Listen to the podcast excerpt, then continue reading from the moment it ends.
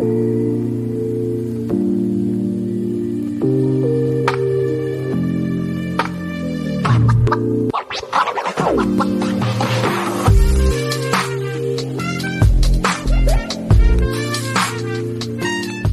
back, episode 50, the big 50 for the Cap and Trade Show. I am your host, Texans Cap, joined by Mr. Landry Locker of Howdy. 16 Radio and the Locker Room on YouTube. How are you tonight, sir? I'm doing good, man. I'm doing good. Uh, I'm out on Sean Payton. That's that's where I'm at now. I'm I'm uh as soon as I see four years, hundred million, no thanks. Um the the years have as much to do as the value. First of all, I, I don't think he's worth twenty five million dollars. I, I know he has a hell of a resume. I know it could be a nice kick in the ass, but when when you start saying four years and you're not saying even like saying six or even five or something like that, it, it just comes across. And, and Seth started saying it today. Seth Payne on Sports Radio six ten. It, it it it is starting to feel a little bit money grabbish, and if that's the case, there, there's no better place to go than Denver. Uh, so as soon as I start hearing four years, one hundred, I'm I'm okay with that. Like we can we can move on from Sean Payton. If he comes, it'll be fun, it'll be exciting, but I'm I'm okay with it. I'm I'm I'm out. I know, I know that's not a good way to like lead a show. Maybe we could have built to that, but but four years, hundred mil, no thanks. Out. yeah, I mean, I really wasn't in on Sean Payton to begin with. Yeah, I was really- never like you know Sean Payton or bust, but I'm Yeah. 100 percent out for that. Yeah, well, I you know I had thought about it, uh, you know, something I was going to propose to you for trade compensation, but once that uh, Jeff Duncan article came out with some of that information that you know, and he's pretty plugged in for the most part, so I you know that may be the starting point or what they're initially looking for with the multiple first round picks. You know, the trying to match the Jon Gruden package, but the, He's 30 years older than Jon Gruden was. He's already walked away. Like, let's let's be serious. Like, Yeah. let's and, and also Jon Gruden, like Jon Gruden had basically revived Rich Gannon to where I mean, uh, that was that's a lot more impressive than going, you know, a decade and a half with the same guy. So yeah, I mean, go ahead and try to match the Jon Gruden deal. It's stupid to even try to. That shouldn't even be like that. That should be an automatic hang up if that's what they're trying to do. But I understand that in large part because of him, their assets are limited. Uh, and they made the trade last year for Olave, so they probably want to get back in the first round. But no, thank you. I'm good. yeah, because I, I mean, I had kind of was, I had been stewing on it today, just kind of like what maybe potential compensation could make sense if the team were to were to go in that direction, and it would not include anything with this year's draft. It would have to be a 2024 uh, pick, and it would it would have to be somewhat conditional in my eyes. You know, maybe it's tied to team win percentage or team making the playoffs in 2023, something like that, to where, you know, if the team doesn't make playoffs, then you get the lower of the two ones that Houston has next year. They do make the playoffs, and you know you would get the the higher one of the two, you know, depending on between them and Cleveland. So that's kind of what I was initially tossing around, and I I was going to pitch it here tonight, but once that that article came out and that information came out, just kind of ruined that little exercise. So yeah, Yeah, I've- I mean, is there? I mean, if we're gonna, if you want to talk about a trade, though, what was the trade? Let's let's pretend let's pretend that Sean Payton in the price is good and you're getting, you know, Sean Payton for you know six whatever years. What what was the what was the trade proposal? It was going to be. Uh, it starts out as a, a 2024 second rounder, Okay, whichever whichever one's the higher one, and then if the team say go may, finishes 500, then it bumps up to the lower one, and then if the team makes the divisional round of the playoffs, then it goes to the higher of the two ones. Kind of something, something along those lines was kind of what I was thinking. If it, if the team wanted to go down that path. See, the only the deal that I would have done that I I kind of talked myself into was um because Payton himself said I think it was on Fox Sports One, um, you know, it's going to be a mid to late first rounder. Mhm. 12's not mid to late. Like that's that's a little earlier than that, especially if you look at how the draft is shaping up, that's that's like a gold mine for maybe a running back, like a running back or receiver, whatever. There, it's like a gold mine there. Um, so if I was going to make that trade, there's some people who said, you know, just trade 12 and charge it to the game. I, I, I would maybe send them 12, but they would have to give me 40, and then I would send them one of the thirds so that you still have three in the top 40 and you have two in the second. But that would be about as far as I'd go. And even then, I don't like giving up 12. If I thought I was getting, look, if it was Sean, if it was Jon Gruden, like if it was Jon Gruden at 29, I mean, yes, like I, I, I would do it. But let's let's quit comparing Sean Payton right now to to what what Jon Gruden was and how he was regarded at that at that time at age 29. Like let's let's be serious. And I'm not even really I, I, don't recall what that roster that Gruden took over was like in, in Tampa Bay. Yeah, and they went to the NFC Championship game and they lost on that Bert Emanuel um, catch that would have been a catch. Uh, and I don't know. I mean, there would have had to be some moving parts, but they were they, they were knocking on the door. They lost to the Rams. So I think they were a the much better, much better roster than what. Yeah, see that? Yeah, I mean, they that's were a win now team as well. And yeah, they just got rid of Tony Dungy because everyone said. Remember, everyone was like, "Well, Gruden won with Dungy's players." Like, yeah, it was. It, they they lost to the Rams in the NFC playoffs. Uh, the Bert Emanuel diving catch. The Rams went on to win the Super Bowl. The Raiders were knocking on the door too because the, so the Raiders were giving up a guy who had been to I think the AFC Championship game when Siragusa's uh, rest in peace. His fat ass fell on uh, Rich Gannon and hurt him.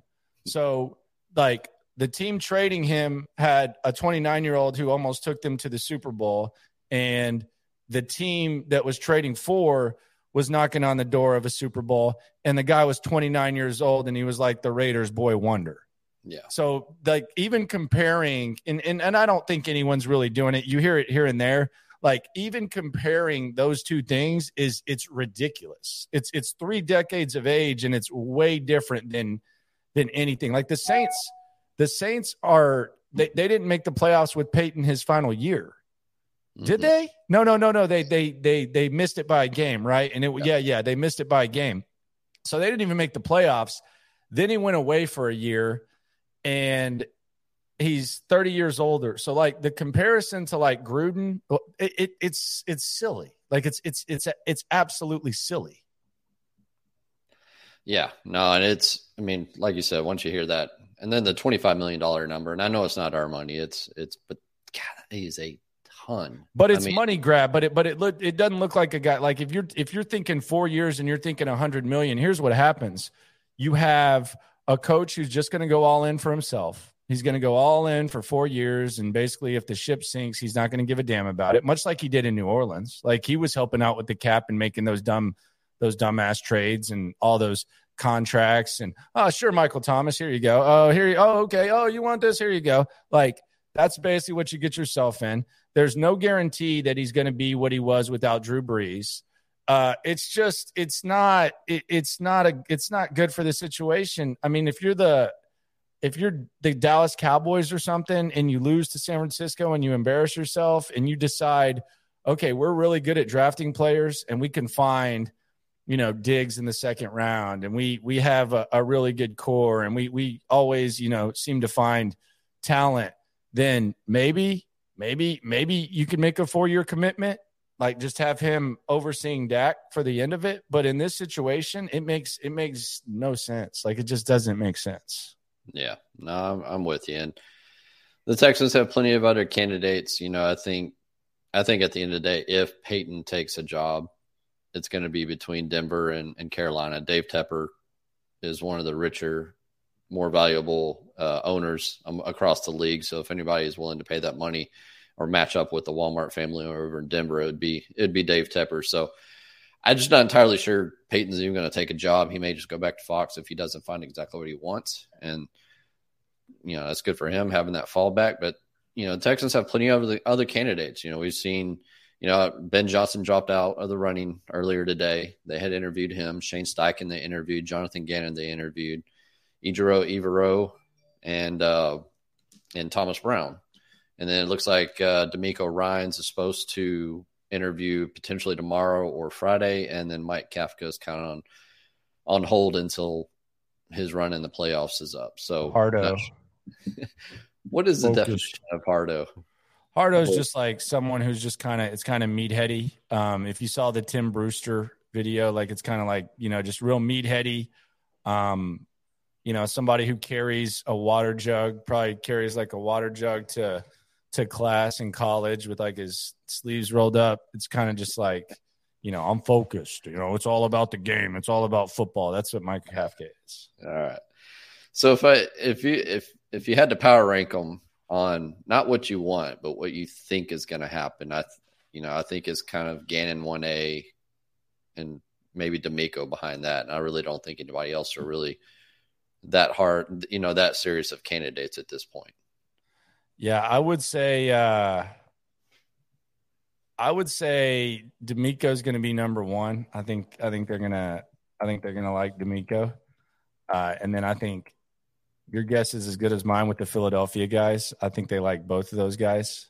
Mm-hmm. Um, but I I think that Nick is gonna like the Philly guys, uh, but be open to DeMeco. Um, although I will say, if they talk to Mike Kafka, that has first of all, I like Mike Kafka.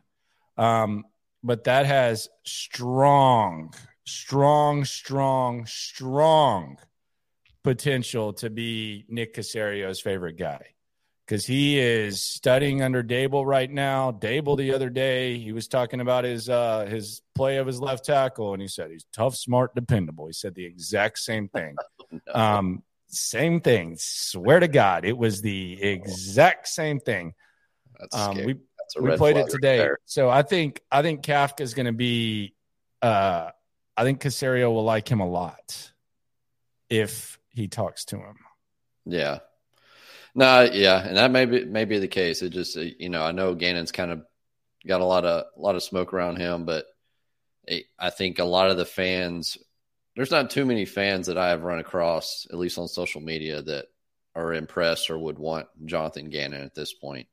Um, I think would probably energize the base the most. I think he's probably one of the only defensive defensive coordinators, defensive coaches that that fans would be intrigued by and energized by. I think you know a lot of people have been wanting an offensive minded coach, but it's all about the staff. And you know, I really whoever's the best leader, whoever can come in and lead an organization and develop staff and end up to the you know, to the point where you know it's okay to lose a coordinator here and there because they're getting jobs as head coaches somewhere else. That means your your pipeline is working, and that's what I want. I want somebody that, and I think Daboll is a good good uh, example. He got to New York and he realized that you know I shouldn't be calling plays. I need to be the manager, the the manager of this team, the head coach of this team, and he hired on a wonderful staff with Kafka and Wink Martindale, and it's worked out well for them. And that's kind of what I want to see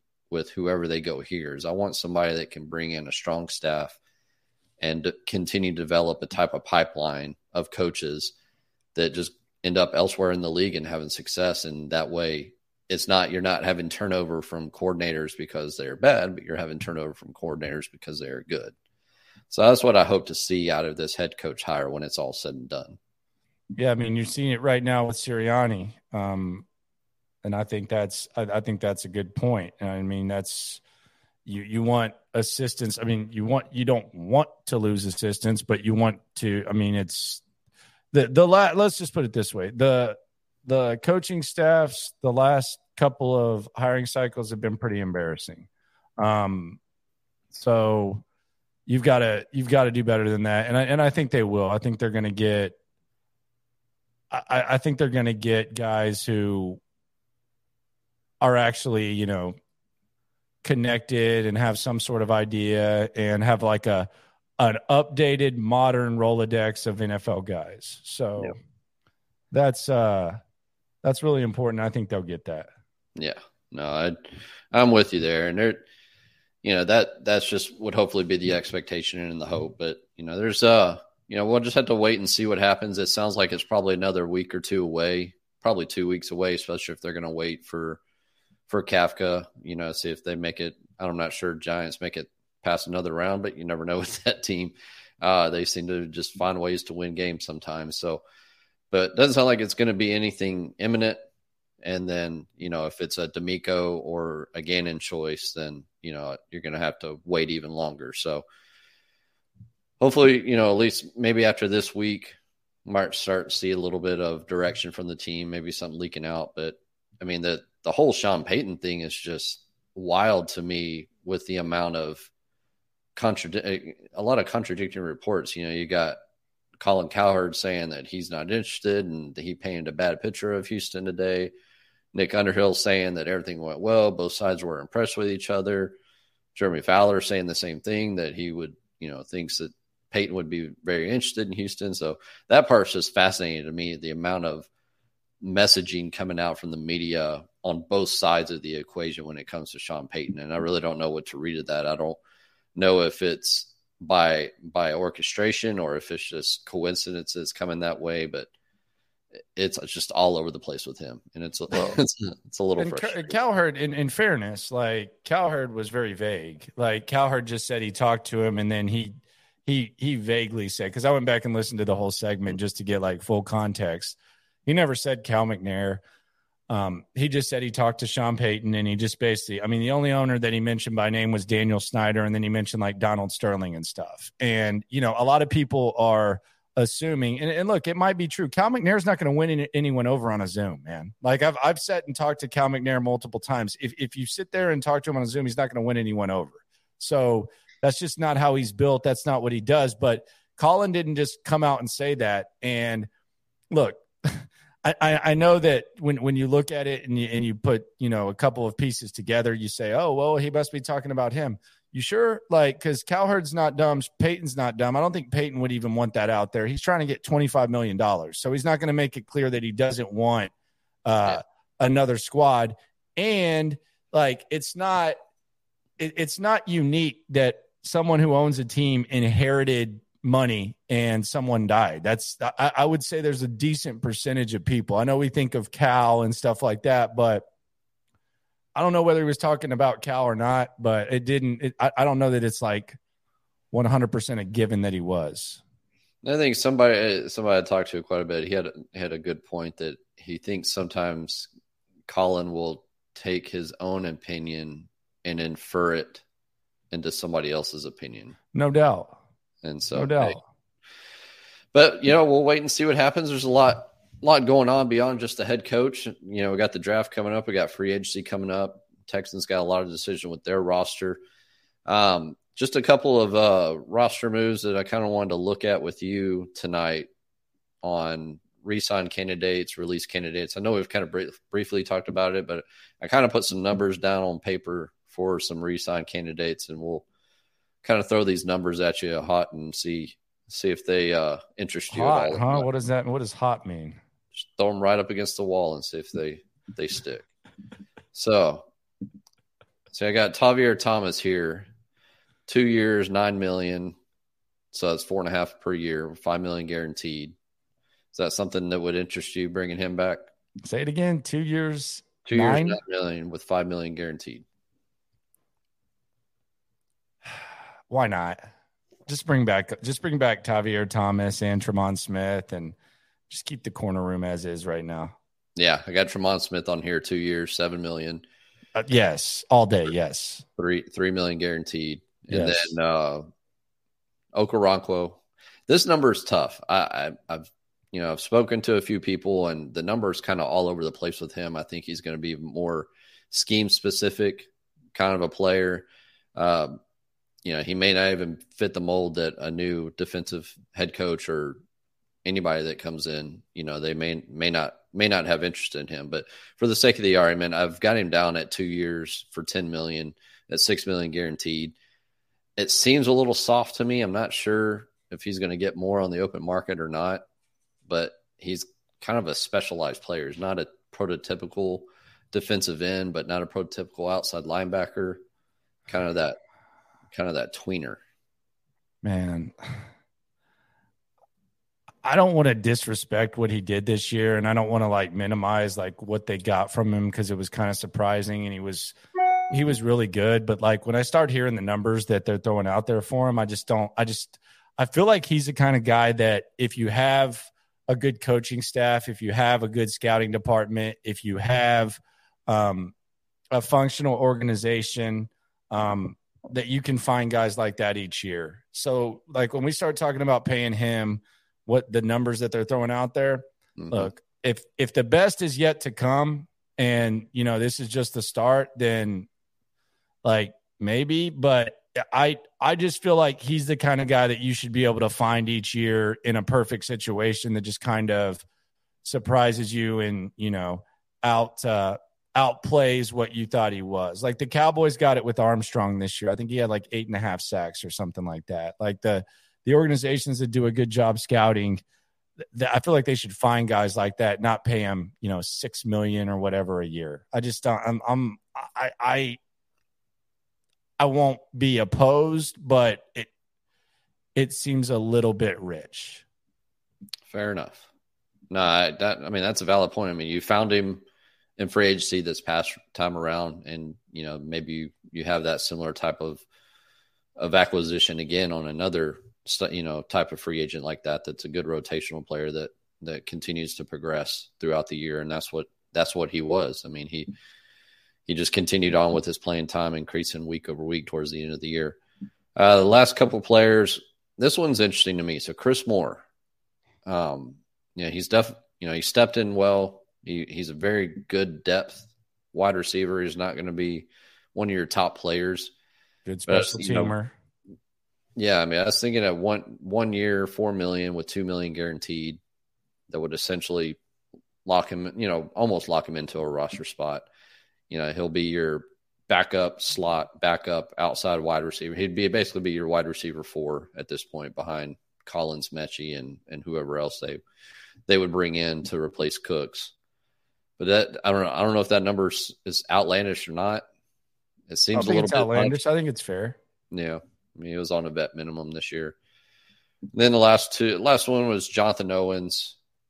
You know, I think it's worth bringing him back for depth. That if you can get him in around one million or uh, two point five million one year, and then Jordan Akins one year three million at like a small guarantee, one million at most, seven hundred fifty thousand. Kind of getting back to camp, see if he can replicate what he was doing. I know you're you've been on the a fan of re-signing John, Jonathan Owens as a good depth. A depth guy. Yeah, so that's that's the main players that I had on here. I mean, unfortunately, beyond beyond those names, there's really no big free agents that Houston needs to really focus on bringing back.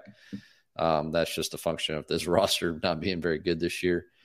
And then the release candidates, you know, it's it's it's the same three: Eric Murray, Justin Britt, Jalen Reeves-Maybin everybody's favorite contract. Just don't make me look at Eric Murray anymore, please. I oh. mean, I'm not. I, I mean, go, there's one that that's enough. One name that I'm I, I haven't added to the list for a while, and I've I've now put him on here, which is Christian Kirksey. And I say that to say Kirko. Kirko. I say that to say I put him on this list because the draft looks pretty good at linebacker. I think you can hopefully move Christian Harris over to take over that role. He can start, you know, start calling the plays, all that work. And then there's actually some pretty solid linebackers in free agency if the team wanted to spend a little bit of money at that position and get get more production out of Kirk out of that type out of, out of a free agent player when compared to Kirksey. So I haven't had him on the list. I mean, he's but I've added him to the list for that reason. And so I think that's a player to look at. It just depends on the new staff. At at worst, you bring him into camp, and then if he just isn't there or you know isn't putting quite quite the work in that you need, then maybe he's a, a a release in the final 53 cut towards the end of at the end of preseason. And you just take that cap savings and roll it over into next year. I don't know if you have any other players that that uh, need to be just released right away. The the thing about uh, Kirko, as they call him, is if you hire DeMeco Ryans or you have uh, hired Jonathan Gannon, they're probably going to have a pretty strong opinion of him. Yep. Um. So you know, it's I know Lovie liked him, but who cares? uh, it's I, I would be interested to know what they think of him and if they value him because I think Easterby liked him. I think Caserio likes him a little bit for like the, um, you know, the romanticized like you know right kind of guy. And he actually he actually was a pretty good guy to have in that locker room. But I mean, I I don't know what DeMeco would think of Christian Kirksey. He's he's kind of falls in the uh, in the category of um, why was he here for two years? Uh, if you know, you, you could have tried to do a little bit better there, but maybe it was like a deeper like culture type of thing. Yeah. Um. So whatever. I think that I mean, it just the team needs to get younger, and I, you know, you you've got some other players there with Cashman and and Hansen that are going to be your depth and special team guys, but I think there's ways to improve beyond Christian Kirksey, whether it's free agency or draft, and you know somebody like T.J. Edwards out of Philadelphia. You know, there's plenty of plenty of good free agents out there that I think can fill that gap and get and move on from him. And we all know the the Laremy Tunsil extension is probably coming at some point or another. But at that point, once you get into the team needs, and it's a long list, don't get me wrong, but the team needs is at this point, you know, center, and this is not ranked or any order or anything like that, but you need a center. You're going to need need another wide receiver when you tra- after you trade Brandin Cooks. That seems I can't foresee any reason why they don't trade Brandin Cooks, and it's not going to be a very popular trade when everybody sees the compensation. But, um, you know, I think, I think I know we've talked about on here that it'll be similar to the Amari Cooper trade. The more and more I think about it, I'm not entirely sure that it's going to be quite the same. I'm I'm thinking maybe they can get a little bit more than the, than Dallas got for Cooper. Not much. I'm thinking more like a fourth round pick or something like that. Okay. But uh, you know, I think think teams might because the wide receiver draft is you know once you get past the first few players, it's a it's a little softer, and then the free agency group with wide receivers is just very very bad. So maybe the team will be maybe maybe Houston can find a find a trade partner and, and willing to take that contract on, or maybe just take a little bit of money on with it to increase the value of the of the trade compensation. So you're going to need a wide, a wide receiver. You're going to need another running back to pair with with Pierce. You're going to need another edge player. Definitely need interior defensive line, outside cornerback depth, linebacker depth, guard depth. I mean, it just the team needs everything. Yeah, yeah. Yeah. So there's just a you know a lot of things to cover in that Gary, and we'll we'll kind of get into that a little bit more. I think uh, next week I'll probably try to get into the Laremy Tunsil extension, but one other area I wanted to take a look at was the number twelve draft pick in any particular trade back options. Um, oh wow, we're already going there, huh? Yeah, why not? Okay. So just kind of playing with the numbers a little bit. Yeah, I think. I mean, they'll they'll be excellent players to take at number twelve. Don't get me wrong. Uh, I think it's there's a very real chance that Caserio could find a, a, really good value there and and take the take the player at the slot. And there's and an excellent chance that he yeah. could. Yeah. But if you say he wanted to move back to like say the Chargers wanted to come up from 12 to 21. You move back to 21 looking at the value with looking at the charts that would they would probably need to send their second round pick which is 54 and then a little toss in fifth rounder 157 to equal up everything on the value. Would that be something that would interest you? And I know it's I know it's a very I know it's a very difficult hypothetical because there's going to be a lot of good players at 12, but just getting more darts at the board at 21 and 54 does that interest you interest you at all depending on how the board slides out? You said trade from where? 12 to 21 you get 54 which is their second round pick and and a toss in fifth rounder. Yeah i mean in, in the 12 range you're looking at wide receivers. And i mean i don't know how much they're going to like quentin johnston or how much they're going to like uh other uh other types of receivers. I don't think my dog's like the biggest fan of that idea. Um, but I would, uh, What? You don't want to trade down? Huh? You want to trade down? No, sir. Okay.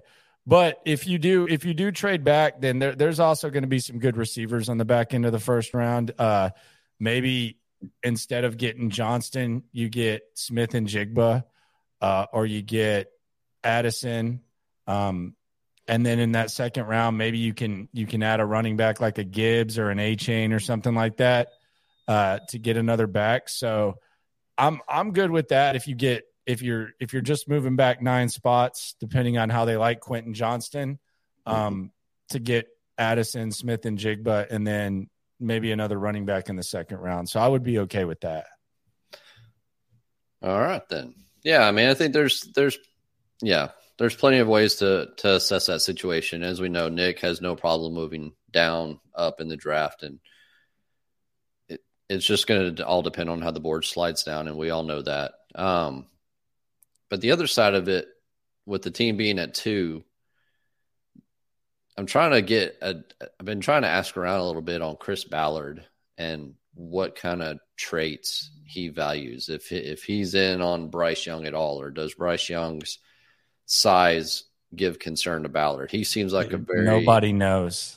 Yeah, he seems like a stickler for the for the traits, and I just yeah, and like you said, nobody knows, and it's well, I think his whole quarterback. I think the the thing about Chris Ballard is his whole quarterback process of evaluation is kind of got a um, it's kind of got, got to be in question. So in the past, if he wasn't, you know, maybe into it, I think he's probably going to be a little bit more open minded um, because that's really been their biggest problem. Uh, has been their evaluation of quarterbacks. So, and I know it's veteran quarterbacks versus rookie quarterbacks, but I mean, I think he's probably going to approach this a little bit more open minded than maybe he would in the past. Yeah, and it also depends on how much Irsay is going to get involved and push him to make a move up to number one or not, or if he just stand pat at number four and hope that Stroud or Levis is there for him at that point. But yeah, I saw the, the Athletic put out Indianapolis trading up from four to one, giving up uh, their second round pick, which is pick 35, and then their 2024 number one pick to move up from four to one. So that seemed pretty pretty fair when it comes to the to the value charts at least.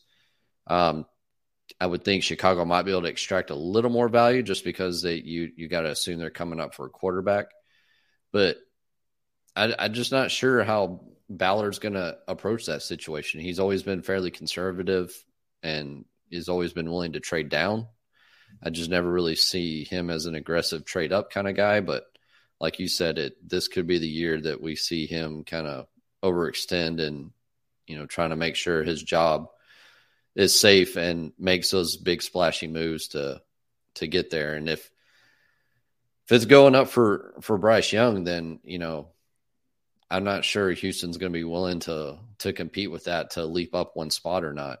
I'm not entirely sure, and that's going to be creating quite a, a bidding war because Indianapolis is going to have to offer more just to leapfrog Houston into one. And I'm not sure Houston's going to want to compete with any kind of major trade package that Indianapolis would want to throw at Chicago. But my goodness, that's going to be a fun, exciting process to see that play out. Screw and, that. Sucks. Should, shouldn't have to worry about it. That ain't fun, exciting. It's angering. Angering, yeah, because you're going back to back to week 18. Yeah. I mean, you're going back to the trade deadline, not trading Brandin Cooks when you should have. That's yeah. when you're going back to it. Yeah. So, yeah, it's fun and exciting. Not for me. Oh, it's not that bad, man. I don't know. Maybe, maybe, maybe, maybe Chicago will just take Henry and Will Anderson and and uh, I don't know why I keep calling him Henry Anderson. Will Anderson. Who is Henry uh, Anderson?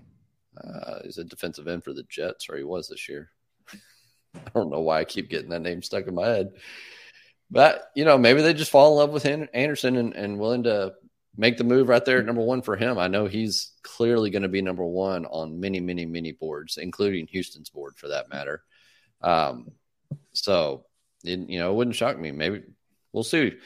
Wouldn't shock me if Houston even bypassed a quarterback in the draft and looked at veteran quarterbacks. I mean, I think pretty much everything okay. is on the table at this point, and it you know it's all gonna all gonna come down to the coaching staff and what that coaching staff thinks of this quarterback class. But and you also see a lot of things out there about Will Levis that at least a lot of the the evaluators that po- post on social, including Dane Brugler, said that teams like Levis a lot more than fans do. And it almost it almost feels like he's probably going to get drafted before Stroud does at this point. Yeah, I could see that. I could see that. Yeah. I mean, everybody's trying to find the next Josh Allen and trying to make sense of, you know, what was going on in Kentucky and all that. That's fine. I yeah. just hope it's not the Texans. No, he's not. Does not interest me at all. I mean, it. Yeah, he's got a big arm, but I mean, it, the team needs to.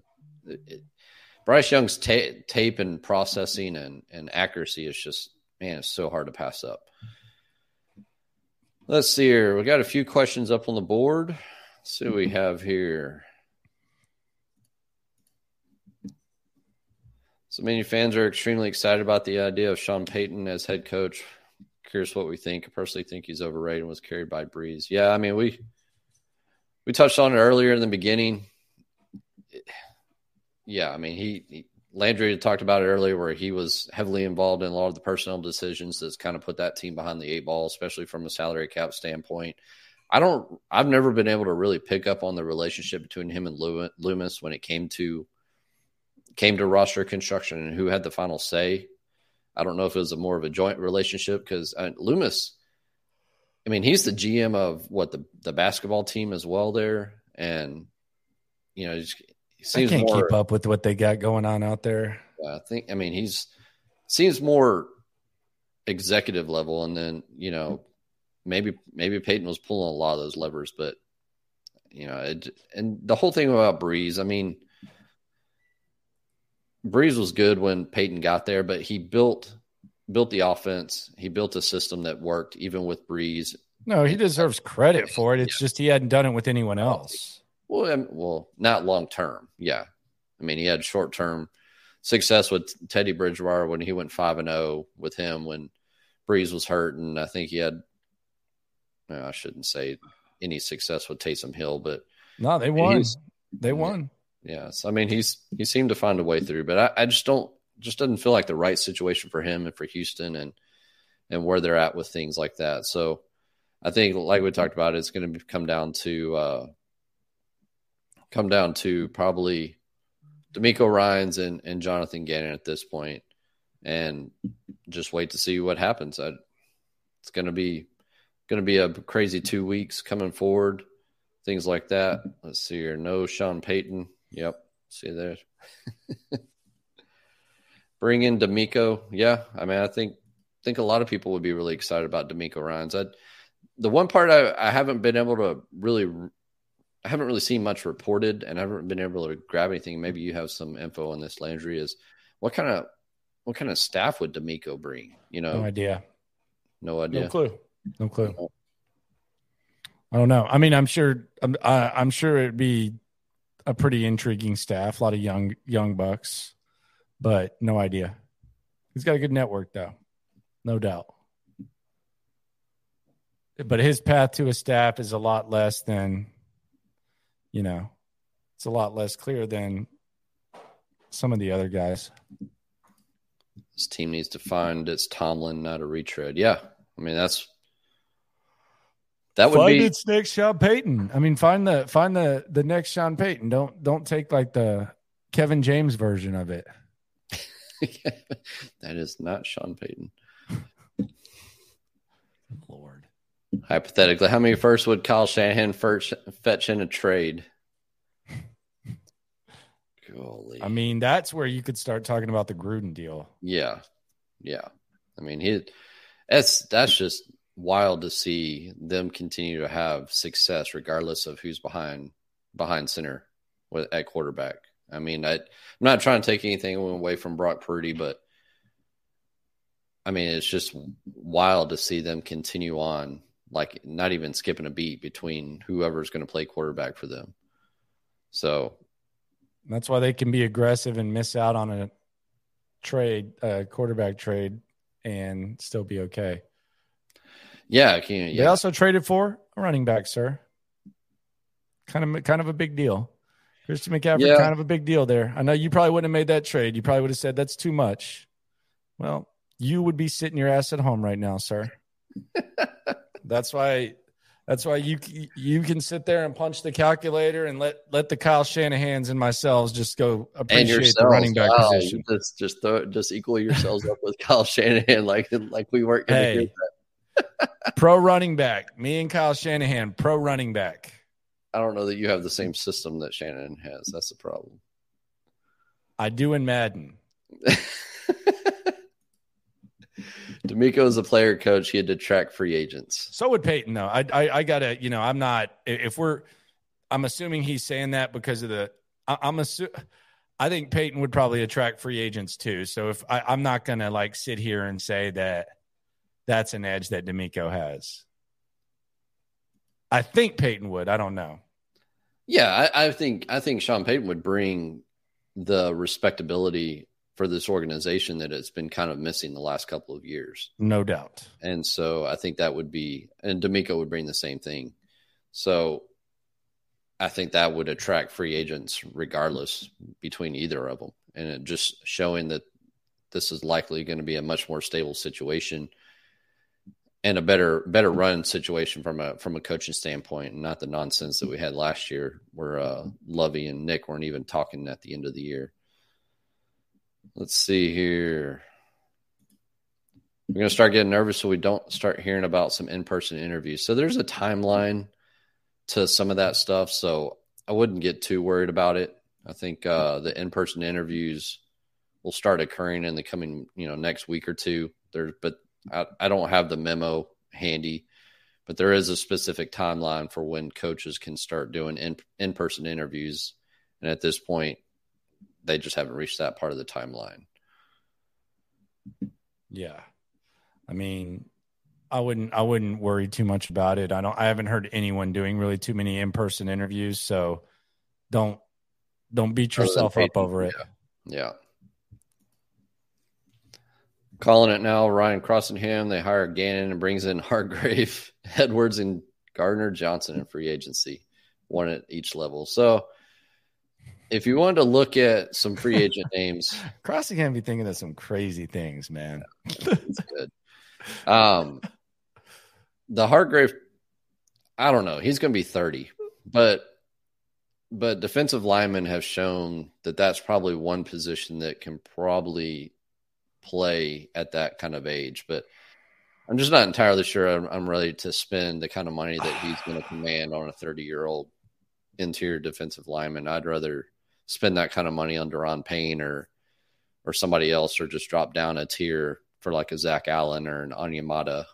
Sometimes coaches do like to bring in their guy, like especially early on, because even if you overpay, like I know, like there's a lot of times where you, you want to penny pinch a nickel and dime, but sometimes if you can bring in a guy that you've been with at a high level that you know can come down and maybe just show the kids and the new guys like how it's done. Not I mean, let's be honest. It's not like bringing in Rex Burkhead to, you know, be some sort of culture guy or Marcus Cannon to come out there looking like uh, he can barely walk uh, type of thing. Like it, I, I wouldn't be opposed to to overpaying him to come in and just kind of be like one of those, you know, leaders type of guy for you to get your stuff going if they if they brought in Gannon. Fair enough. I think the other two names that Ryan mentioned, and they're on my list as well. T.J. Edwards and, and Gardner Johnson are both both going to be very very sought after free agents. T.J. Edwards is very young, very very active linebacker, and you know the team drafted Nakobe Dean, so you know they might let T.J. Edwards hit the market. And Gardner Johnson, they traded for him, so I'm not. I, I think he gets re-signed by Philly, but that's another another very good player to take a look at when it comes to safety. Um, need to go all in on Daron Payne, checks all the boxes. Yeah, if if that's if he's a system fit, then I'm with you on that. And I think there's going to be a big explosion at interior defensive line contracts this year, this offseason. I think yeah, there's a lot of guys up. Yeah, there's a lot of guys up. There's a lot of guys up for extensions that still have one more year left on their deal, like Dexter Lawrence and Christian Wilkins. Um, yeah, all those players are going to get, you know, potentially get extensions plus the free agents that are hitting the market. You know, there's four or five very quality interior guys. So it's just, you know, there's always, it seems like almost every year there's a position that, that gets a, a quote unquote, uh, reset on market value. And you take the Aaron Donalds out of the equation. I think interior defensive line is going to be that position that we see gets a, uh, gets the bump per se. What's when a bump? Like, what is like? Give me a price for Payne. Let's see here. All right, let me get over here.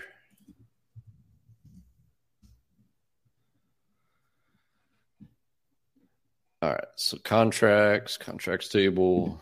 I mean, they're in a position where they can overpay guys, but so you know, I think he's going to be look. You know, Chris Jones is making 20, 20 million a year. Jonathan Allen, 18 million a year, DeForest Buckner, 21, Leonard Williams, 21. I think they're going to be Daron Payne's going to try to top those numbers. Probably 22, every bit of 22. Okay. Play, over 20 million a year. Okay. And I mean that's just the the nature of free agency. You're paying market value for players that rarely work out. Rarely does it ever work out, but yeah, that, I, I don't see how you would be able to get him down under 18 million a year. That's just no way. Not when you're going to have, not when you're going to have um, some competition. That's the numbers probably for that type of player. You're gonna you're gonna spend a good good good chunk of money at that position. But you know the team needs it. The team needs all the help they can get on the uh, on the interior. I mean, Maliek Collins is he's a good player. Don't get me wrong, and he kind of brought it on in the last last three or four part last three or four weeks of the season. But the team needs help, and having a big, big, aggressive interior guy can really bring that all together. When do you think they'll do face to face candidates next week? Yeah, I'd, I'd, have to go back. I need to go find that memo. NFL put it out, I think, last week with the timeline.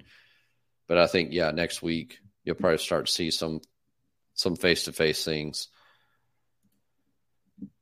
Reality is you aren't going to fill them all in one off season. Yeah, we were talking. This message came through when we were talking about all the uh, team needs, supporting your new quarterback. Yeah, I mean, what what what does it mean to support your new quarterback? Does that mean more offensive weapons? Does it mean continue building up the interior of your offensive line? building a better defense to get other team off the field quicker. I mean, I, I, don't really know what all that could mean. It could mean a multitude of things to different people. What does it mean to you, Landry, to support your new quarterback? Uh, make sure that the offensive line's good, which I think um, I don't think that's going to be too big of a task this year. Uh, make sure the offensive line's good. Give them as good a weapons as possible, but I don't necessarily like if you can get a really good edge rusher and there's like a receiver. Like I think I think just putting the best team possible around him is is there. I don't think I don't think you have to necessarily lean offense or defense as long as the offensive line's competent and you have decent skill position guys around him. Uh, that would be my thing. We have a uh, a Jack Easterby in here. Somebody posing as Jack Easterby. My goodness. What are they saying? Oh, let's see. what's crackling. yeah, we're not gonna mess with that. Why? Why? Jack, man. What's the contract they should offer for Dalton Schultz look like? Man, he was making some money this weekend. Um, I think he's gonna be. I mean, he's gonna be the number one tight end in free agency this year. Ingram's um, pretty good. Ingram's good. I think a receiver. Yeah, I mean that's what I mean. Schultz, Schultz, I think, is a little bit more of an all-in-one type of uh, type of tight end. He's probably going to be. See here, Mark Andrews is at 14 million. Dallas Goedert 4.2. George Kittle 15. I mean, he'll come in above Jonnu Smith and Hunter Henry, who are at 12.5 year So and David Njoku is at 13.6. So you got to think he's going to top that, right? I think in free agency, if he were to hit the market and Dallas lets him get away, yeah, he's going to top every bit of 14 million per year. I got to think on a on a multi year contract with with anybody. So I think yeah, you're probably looking at 14 plus million a year with 25 guaranteed, 25 to 25 to 30 guaranteed if I had to guess. Is, is Schultz going to get away from Dallas, Landry? Um, I don't think they can afford to. I, I, think he's more valuable there than he will be anywhere else. And I think that uh, Dak, if, if, you look at just like how much better Dak is um, when Schultz is on the field with them, and I think his QBR, his QBR last year to Schultz, I think it was top five in the league between a quarterback and a target, if I'm not mistaken. And this was in 20- this was in 2021. Um, I remember because I was talking about whether the Texans should look at Schultz last year. I, I, just don't think Dallas lets him get away. The one thing about him that I don't, um, they did, they they do have the rookie that that's pretty good too. Um, number 87, his name kind of escaped Fredericks, what, uh, whatever his name is. Um, he had a big play the other day too. So they do have that, but um, I just I don't know. They might franchise tag him again. Like it, it, with with what the tight end number is, like they they might they might f around and give him the franchise tag again. They're they're not scared to do stuff like that. So yeah, it'll be thirteen it. be thirteen million. Yeah, and I mean for one year, um, they they might they might f around and do that. But if you do let him go, the one thing I will say about Schultz that I don't think that uh, people really, uh, you know, you don't watch him all the time. He's not that great of a blocker. like he's he's a he's a good receiver. He's not that awesome of a blocker. So you would have to have someone else uh, there with you. You'd have to have a pretty good O line. Or does it even matter if he's catching passes like he did the other day. Like, does yeah. it really matter? Like, yeah. that, I, sound like Bill O'Brien. Um, like, no, I, I, think if he's doing similar to what he was doing this weekend, I don't think anybody's going to care that he maybe blew a block here or there. You know, it, yeah. I mean, the the team needs wide receiver, you know, receiving options, and if if it's coming from a tight end as well, then who's putting up those kind of numbers, then everybody would be perfectly fine with that. Yeah, that's true. Patrick says could trade for a guy that'd be a pinning Wilkins or or DJ Reader. That's right. He will be a free agent in 2024. Uh, don't uh, ah man, that hurts. Be, that hurts every time. Every time I see him, man, tearing it up. Hurts to see it, man. They lowballed him so bad. Hurts. Didn't even hurts, come hurts. close. But I, I don't know that. I don't know that Giants would be or Miami would be willing to trade those guys. I, I think that both of those are uh, Wilkins, I'm talking about Wilkins or, or Dexter Lawrence. Um, Lawrence, who's just been. He's awesome, man. Yeah. And he is freaking great. Both of those players has, have really come on. And it's, it's interesting how you hear the saying, the closer to the ball, the longer it takes to develop. And that's true for both Christian Wilkins and Dexter Lawrence. They were in the same draft. And man, they have just come on this last year. And so they're both going to be in line. But I mean, if you wanted to trade for those guys, you're going to have to give up a pretty decent, pretty decent uh, a trade package, and then you got to hope that you can get a deal worked out at the same time of this trade. Because if you're going to trade, you know, a second round or a future first round pick, then you're going to get you're just handing that leverage over the player, and for all the, for all you know, the agent could just say no. We're going to wait till after 2023 and force you to tag the player or give us a top tier contract. So I'd just be a little bit leery about trading for high level players going in the last year of their contract unless you're just extremely confident that you can get a contract done like kind of like what Philly did with AJ Brown. You know, that's you don't want to run into the situation like Houston did with with Laremy Tunsil. And I know that was two ones. That was a much bigger trade package, but that's the kind of thing you, you just don't want to get put behind that eight ball when it comes to that. Yeah. And I don't appreciate Pat bringing up DJ Reader. Um, It's That's the only bad thing about being on Twitter whenever the Bengals play is you know that Patrick's going to be. I think his average on Bengal games is like a, it's over under two and a half DJ Reader tweets. So I thought maybe I could at least escape that for a little bit of a weekend, but or, or until the the games play. But that's he's uh, it's like me. I have a lot of these things too. His is DJ Reader. Um, Omenihu's mine, and and you know I like Omenihu. So a minute, a minute. Anytime Omenihu makes a play, I like to bring it up. Although at least DJ Reader costs some money. Like at least I know you use the money wrong, but at least he costs some money. Like Yeah. a, Omenihu just bothers me. Although I don't, I don't, I- think they kind of broke him here, like having Easterby mess with him the way that he did. Um, but Omenihu, so during the 49ers game, you're going to have me tweeting every time Charles Omenihu has like a half tackle. And then anytime that Cincinnati has a TFL, even if DJ Reader doesn't make the tackle, uh, you're going to have Patrick tweeting about that. Yep. Is there any? Is there any? Like, what are the other games? Are there any other game? We got Jags. So the Jags, it's going to be me with Etienne uh, because they they use that extra first round pick on uh, a running back. So that's, your- my that's agenda there. Yep. yep. That's my agenda. I'm always saying, hey, they already had a good running back and they got Etienne. They wouldn't be in this situation. So there's another agenda. And then the what's the other game? Cowboys, 49ers. We have that. Um, Giants, Eagles. It's going to be. Is there any Texans agenda there? Uh, well, there's a lot. So you could say, damn, Jordan Davis, he doesn't look too bad up there in the middle. He would have looked better than Kenyon Green. Or you could say, uh, Shane Steichen defense or, or, or Jonathan Gannon defense and Steichen. So there's all kinds of agendas. Or Mike Kafka. You can say, Mike Kafka, man, wouldn't mind that. Yep. Yeah. Look what he did with Daniel Jones. God, it sucks watching the playoffs with this raggedy ass situation.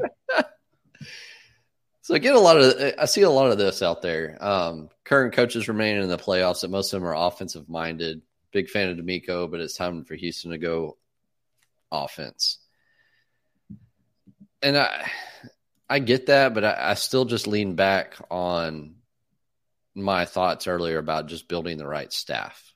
You know, I get that they're offensive minded head coaches, but you know they some of them are not calling the plays and i think it's worth just saying that a lot of these teams just have really good coaching staffs beyond their head coach really good play callers like mike kafka like shane steichen.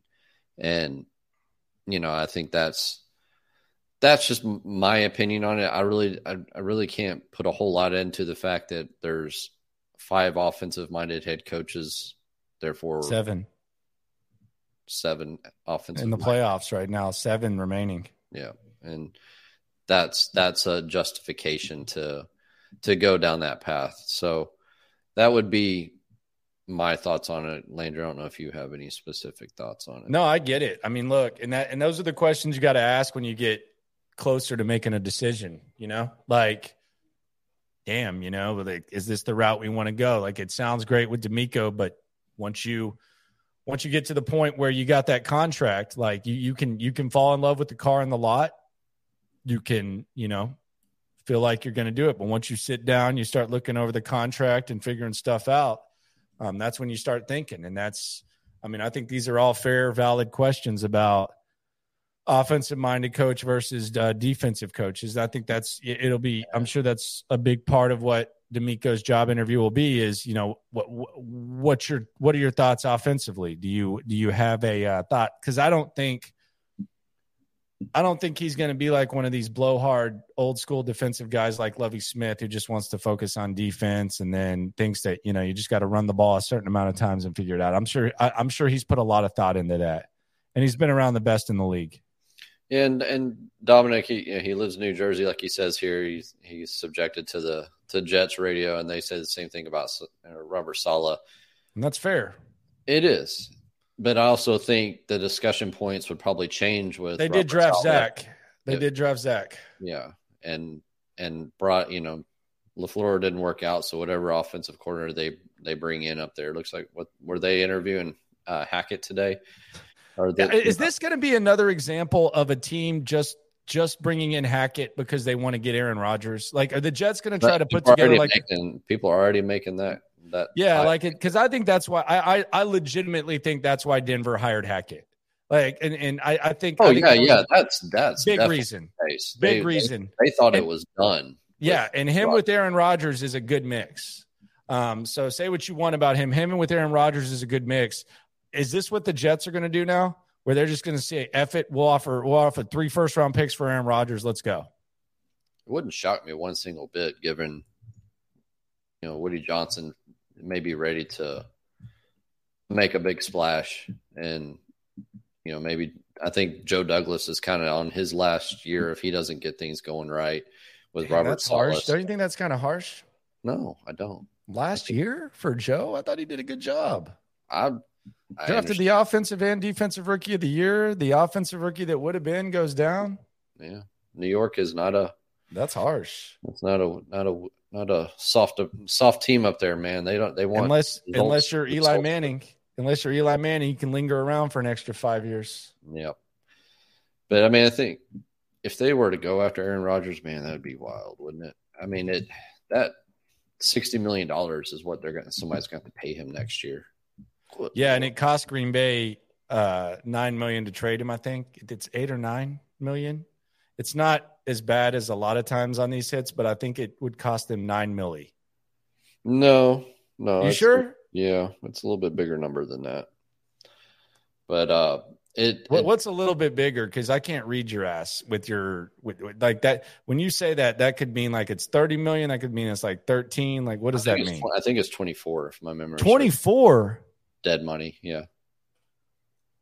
Well, because he's got a big he's got a big option bonus that's due anytime between the start of the league year and the end and the first game of the preseason, and they built it that way so that they could trade him, and then the acquiring team has to take on that option bonus. That's so if they trade him, then then it won't be twenty four million.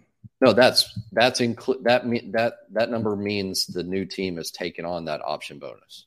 Okay. It's, it's going to be 24 million no matter what. Okay. I mean, but um, Green Bay, Green Bay going in rebuild mode, would it really be the worst thing at this point and at least just see love for one year? I mean, they're to the point where if Rodgers rides it out, they're not even going to see this kid play like that they drafted in the first freaking round, which it was a stupid decision. But I mean, damn, I, I don't think he's going to be, I don't think he's going to be worth a damn, but geez. Got to suck to be held hostage like that. And you can't, you can't finagle that Rodgers contract anymore. I mean, the Green Bay is way over the cap. They're upside down on the cap, and they've just got a lot of extensive, expensive players that are starting to age, and the shoes got to drop here soon with that roster, and they're gonna. This may be the year, you know. I think they're going to get an offer. I think they're going to get an offer from somebody. There's, yeah. there's just, there's a lot of possibilities of teams that would be. they're going to get offers now. Will Aaron Rodgers go play for this team or that team or whatever. I don't know. I, I, it's time. It's time. $58 million option bonus. Good Lord. 59 million, $59.5 million in cash next year is what he's going to make. Good Lord. Hey, if you can get it, props to you. Did you see Grant call him out? yeah. I mean, he's right. Should be worried about should be worried about Super Bowls and MVPs. I mean, Tommy he's right. We wouldn't be that way. Yeah, he's right. Omenihu will come back home with DeMeco. Jack's not here. It's possible. Yeah. He's but I don't think he needs to be here, man. He's too like he uh, Charles Charles is just he's a lot. As much as I like, he's a lot. He he doesn't he doesn't handle losing as well, but yeah, I, I don't I don't think so. I mean, maybe he likes DeMeco. DeMeco likes him. Yeah. Hey, hey, I'd be all, I'd be all for it. I think he, I, I think that's a player that you would be able to sign and get really good value. I don't think he's going to command a, a really, a real big contract. I think it's going to be like eight, nine. Yeah, yeah. I think you can get him at under ten, and and I think you, you know, put him out there pretty heavy snap count. I think you'll get a lot of value out of that for sure from a team side. Let's see here. Cat, would would you like CJ Stroud at pick number two? No. Me neither. I'm I'm not really interested in Stroud. I, I don't think Houston is, but um, I, I mean the the the game against Georgia. Really, I mean, it impressed me. It was good to see the growth and see he finally decided to run, improve on some things that that um that people need to said that he needed to work on, and it was good to see that growth. But I don't know. I don't know what exactly it is. I mean, he's he's got a good arm. He can. We saw he can run. I just don't the the inconsistent. The it's the first time he's ran all year, man. He doesn't run. Neither does yeah. Bryce, really. No, Bryce. He moves around to get out of the pocket and find the throw. CJ does that not too. To, uh, not to just run to run. CJ's not as good at it as Bryce is. No. Um, that not even it's really not even close. But there were Ohio State people. I remember uh, Bobby Carpenter was talking. I was talking to him at Army Navy, and that was his biggest complaint was that Stroud didn't tuck it and run enough. And sure enough, with everybody watching, he did. And I think if you just watch CJ Stroud, you're like, damn, that's a dual threat guy. Not really. not not really. Go go check the numbers. Not not yeah. really at all. I think he just no. had slightly over hundred, and I don't know how many he ended up with in that game. Um, so yeah, he had slightly over hundred for the year, and I I don't know how many he had in that game. Decent yeah, amount. I think Atlanta or somebody like that might be on the CJ Stroud CJ Stroud train. Little later. Arthur Smith action. Yeah, I think that's a really really interesting spot for him. I just I could really... see Arthur going with Richardson. I, I think Arthur. That. I think Arthur could do some work with Richardson. And there's somebody I had a Richardson comment up here. I was going to get up on the board and I lost it. Um, if it um, said take Richardson at two, don't put that comment up, please. no, it didn't say that. But uh, uh you know, Richardson will.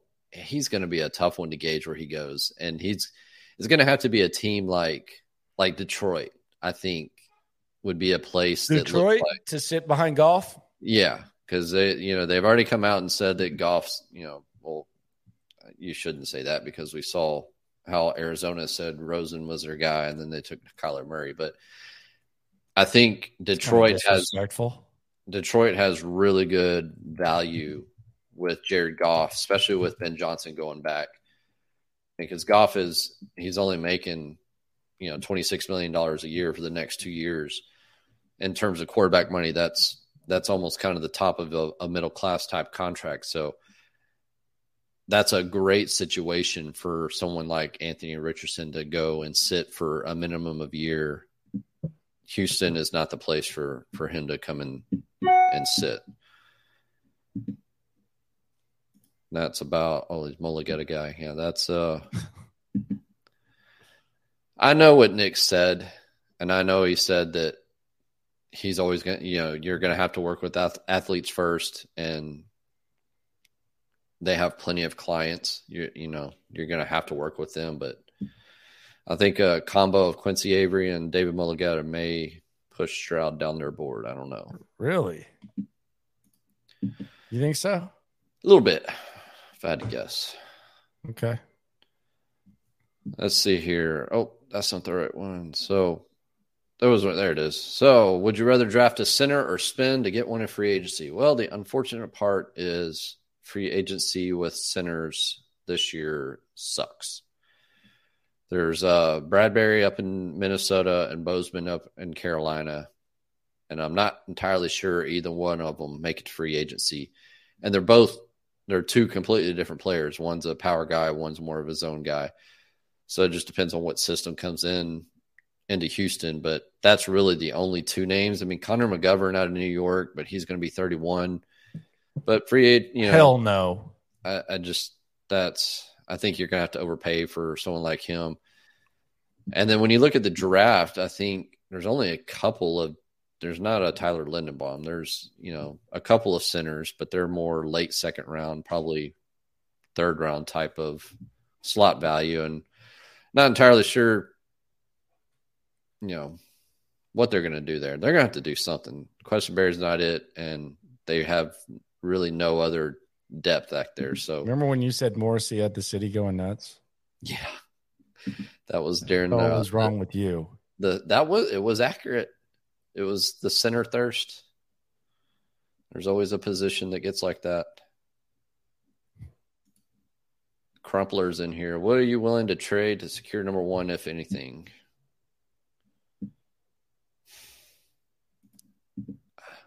I, I don't think you're gonna have to secure number one, so I don't know what I haven't even really put down to paper like what it would take to move from two to one.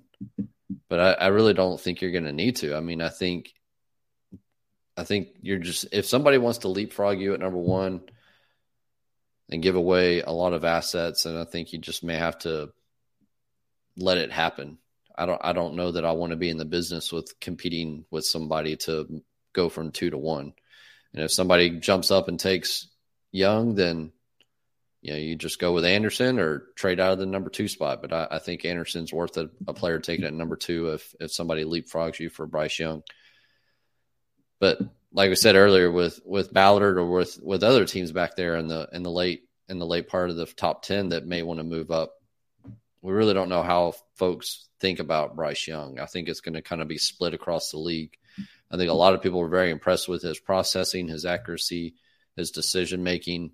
Uh, some teams will will blink at the at the size issue, and some teams probably are willing to consider him an outlier and willing to take the, take the chance, given all the other abilities and the tape that he has, to look beyond his size. Would be my take, but I really don't have anything anything in particular that I'd be willing to trade to secure the number one draft pick?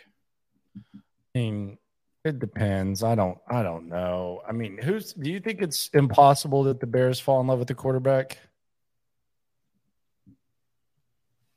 No, I, I I've heard of plenty of people saying that they should draft a guy and let him compete, and then maybe you can flip Fields if if he ends up losing the battle. I mean, it, when your team is that far off, you know, you just got to find a quarterback. And I, I'm, if I was in Chicago's position, I would certainly entertain taking another quarterback because I, I, from what I saw, I mean, I don't know that Fields is the guy. He was dynamic with his feet, but like the passing, that's like his, his some, a lot of his passing stats were worse than Mills. Right, and that's that's what I'm that's what I'm saying is I, I don't.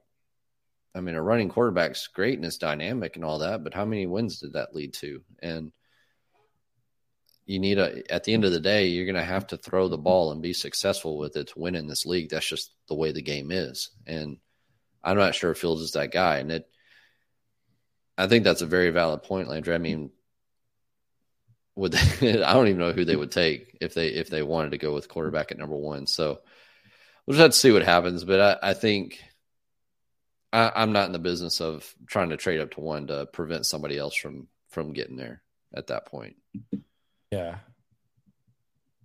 See if Bryce goes one would surprise you. We went Anderson and QB. No, not at all. Wouldn't shock me at all if they went Anderson at two and QB at twelve. I mean, that's kind of. I don't know that Levis would slide down to twelve, but I think, I think Houston probably has uh, Levis a little higher up on their board than some folks might like or might would think. So I think that's definitely uh, definitely something to look at here. Bez sent a uh, question on DM. Okay, let me hop over to that here in a second. And another year with Mills, no. I mean, he'll be he'll be backup. I don't think. uh I don't think. I mean, I've, I know I know Stoots was talking about wanting just a whole new quarterback room, but that to mad. me that's he just, was mad. It was yeah. after the game. He was mad. We can revisit that. He was angry. Okay. We were all angry. yes, post game is not always like that's the thing. Like post game is not always like when when when the mic goes on 10 to 2, um, I'll let it fly as much as I can, but you got to be a little bit calculated and sometimes kind of a fluid situation. And you're like, oh man, I was I really got into it. Post game is a completely different ball game. Yeah. I don't know if Stoots is that passionate about that now as he was, although he's been known to double down. But yeah, it was a post game show. Give him a break. Okay. But so, the way he said it, I want a new quarterback room. I want nothing to do with it. I want, I want a new quarterback room. I remember I was watching. Let's see here. Bez had asked with recent buzz around playoffs being predominantly offensive head coaches, how much weight do you put into recency buzz Bias. versus law? They put Buzz versus long longest tenured coaches mostly being defensive, six to one. I don't know. I I, I mean, we've, I don't. we've talked about that. Yeah, we talked about. It. I don't, I don't really put a whole lot into it. I think just find your guy, man. Find who you like. Find find the right guy. Get the leader in the house, and let's go. Oh, brown chubby bear, what are you? Will Levis or I'm not calling him that. Anthony Richardson and Shane might work AR out well. fifteen. Are we are we doing this? AR fit. We, we're calling him AR fifteen now. if we have the patience to let them develop. Yeah, I mean it. Come on. it Richardson's not even close. So you're going to have to have it's either Mills or get a veteran in here stopgap to to cover until he's ready. And that put that that's a tricky situation because then you start getting into the uh, halfway into the season.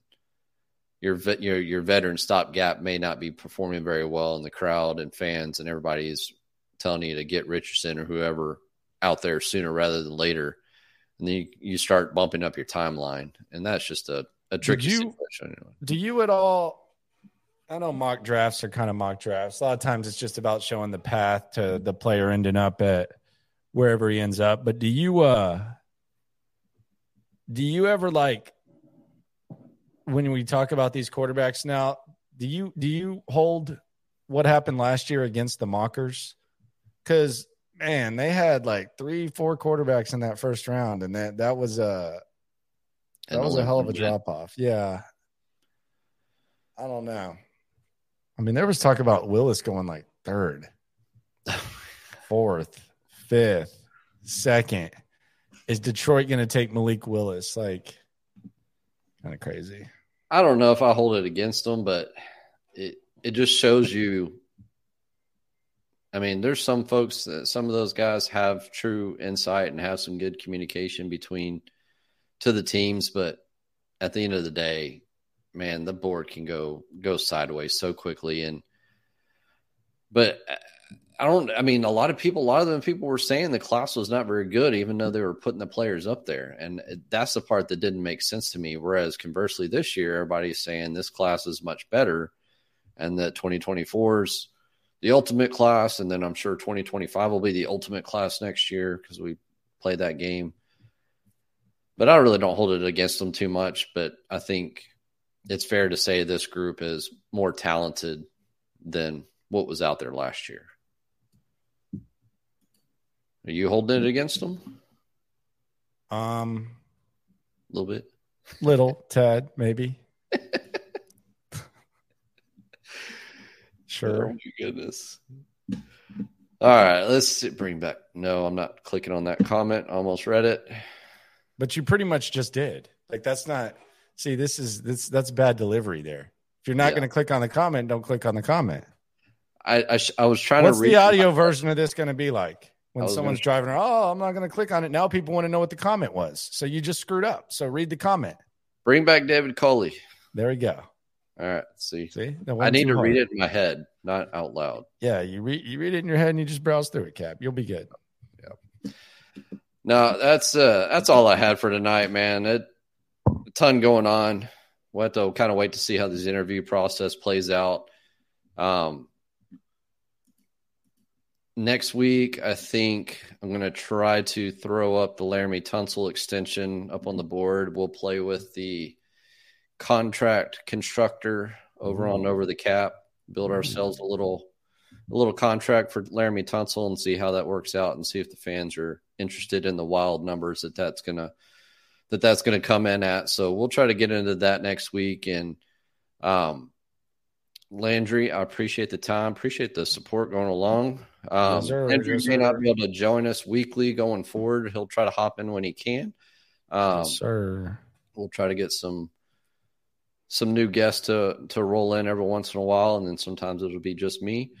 And but uh, you know, thanks for everybody listening. If you haven't, make sure you subscribe to the channel. Make sure you like that video below. That does really well for the for the channel and for the famous algorithm that uh, we all know you were gonna everything about. I knew you were gonna say that. Yeah, I had to say it. And uh, you know, it just helps the channel out. It really does. And helps get the channel, gets the channel out to more viewers, which helps subscribers and everything in between. So make sure you like and subscribe. Make sure you follow Landry over on his channel, The Locker Room, going probably almost twice a day now at this point. Get and, it going. Uh, like, yeah. subscribe, all that.